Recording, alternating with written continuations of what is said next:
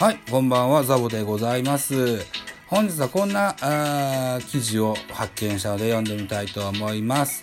2000 2020年タイトルホルダーから見るセパの格差でございます。はい、よろしくお願いします。2020年シーズンは新型コロナの影響で全試合で、えー120試合とね、えー通年としては減少した試合数になりました。ね、その中でもね、シーズンを完成することができました。当然タイトルホルダーも輩出してございます。さて昨今は、パ教世弱だったり、ステッパ格差だったり言われております。今回はタイトルを比較することで、セパの格差を見てみたいと思います。よろしくお願いします。まず、えー昨年の最最多本塁打王ですね。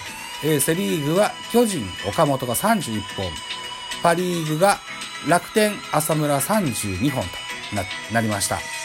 最多打点はセリーグ、巨人、岡本97打点。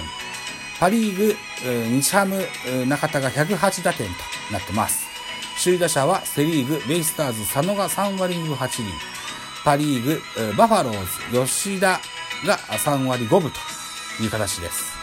最多盗塁数ですね。セリーグは阪神、近本が31。パリーグ、ホークスの周東が50個やってございます。最多安打です。セリーグが中日大島146本。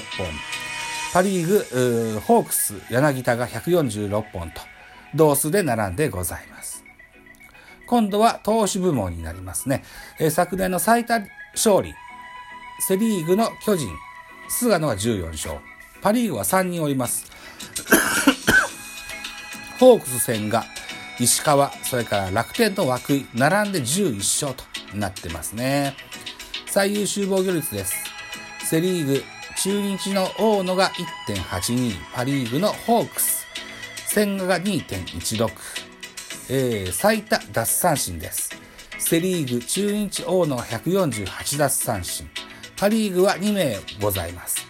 ホークス戦が、それとバファローズ、山本が149と並んで最多奪三振賞を取ってございます。最優秀中継ぎ賞です。セリーグ、ーこれは3名おります。中日祖父江、そして中日福、さらにヤクルトの清水、これが、え3人が30で並んでございます。えーパリーグはホークス、ノイメロが40でございます。最優秀救援になりますと、セリーグは、阪神スアレスが25セーブ、パリーグ、ーライオンズ、増田が33と、33セーブとなってございます。えー、で、えー最優秀勝率、これが、巨人菅野8割7分5厘、パリーグホークス石川7割8分6厘と。いう結果になっておりまして、えーこれが2020年シーズンのタイトルホルダーになります。2020年は交流戦もなく、対戦相手は同リーグのチームのみのシーズンとなりました。セパ両リーグとも対戦相手が違うことを一旦度外視して、12球団を1リーグとして、タイトルホルダーの最多数を見てみますと、パリーグが4部門、セリーグが3部門、セパ同数が1部門となってございます。ね、こんな感じで10年分を集計してみますと、見ました。ね、えーちなみにこれは球団の育成能力やリーグの底力を測るため、あえて外国人助っ人は外しております。ご了承くださいと。いったところで野手部門。最多本塁打がパリーグ6名、セリーグ、えー3名、同数があ1組。えー最多打点がパリーグ8人、セリーグ1人、同数が1組。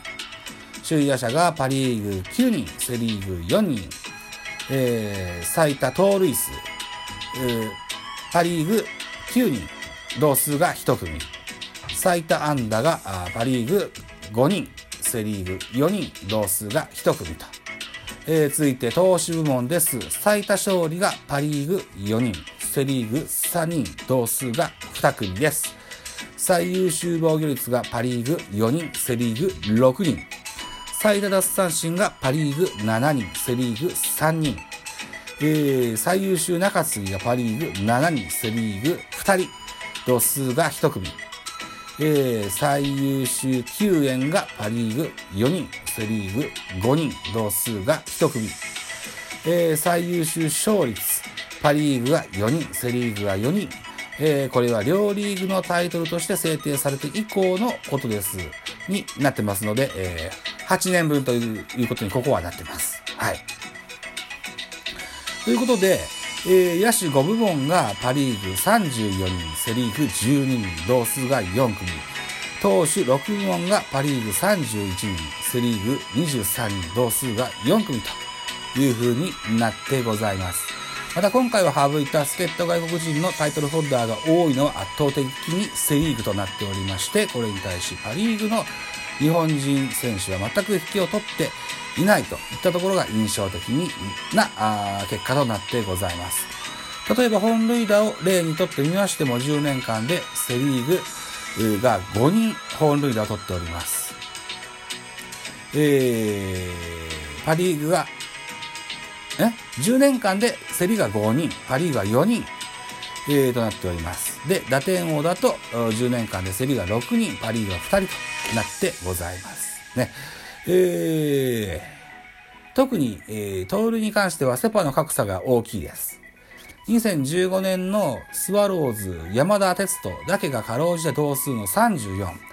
えー、この年はパリーグは、えー、日ハムの中島拓也が盗塁を34という数で盗塁を取ってございます。うん。セリーグの盗塁王がパリーグの盗塁王よりも、えー、盗塁数が多かったのは2006年のスワローズ青木、えー、41個。この年はパリーグの盗塁王は、えー、千葉ロッテ西岡33個でした。ね。だから2006年は遡るといったことになります。単純にセパを1リーグ、つまりシーズンを通じて交流戦をやったとしたならば、パの打者が背の投手を打ち砕き、パの投手が背の打者をねじ伏せる。といった構図になると言えるというのがね、えー、2020年、昨年の12月27日、ナンバーウェブにあったあ記事でございました。ね。こんな感じで、パワー、スピードともにね、えー、セパに大きな差を感じてしまう結果となっておりますね。うーん。そうね、パ・リーグの野球は迫力あるなとは思うんですよね。うん、特に盗塁に関しては本当に大差があるんですよね。う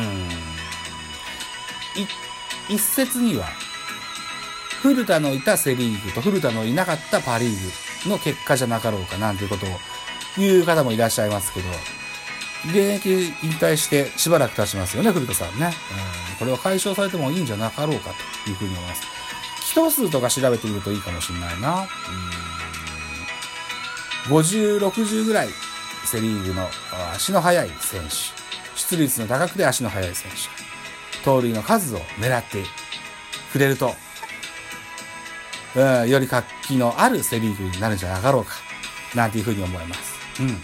ホームランはね、えーそうよね。セリーグの方が狭い球場多いしね。これも狙えるんじゃないかな。うん。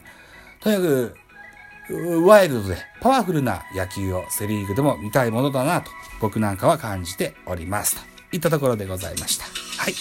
本日以上です。どうもありがとうございました。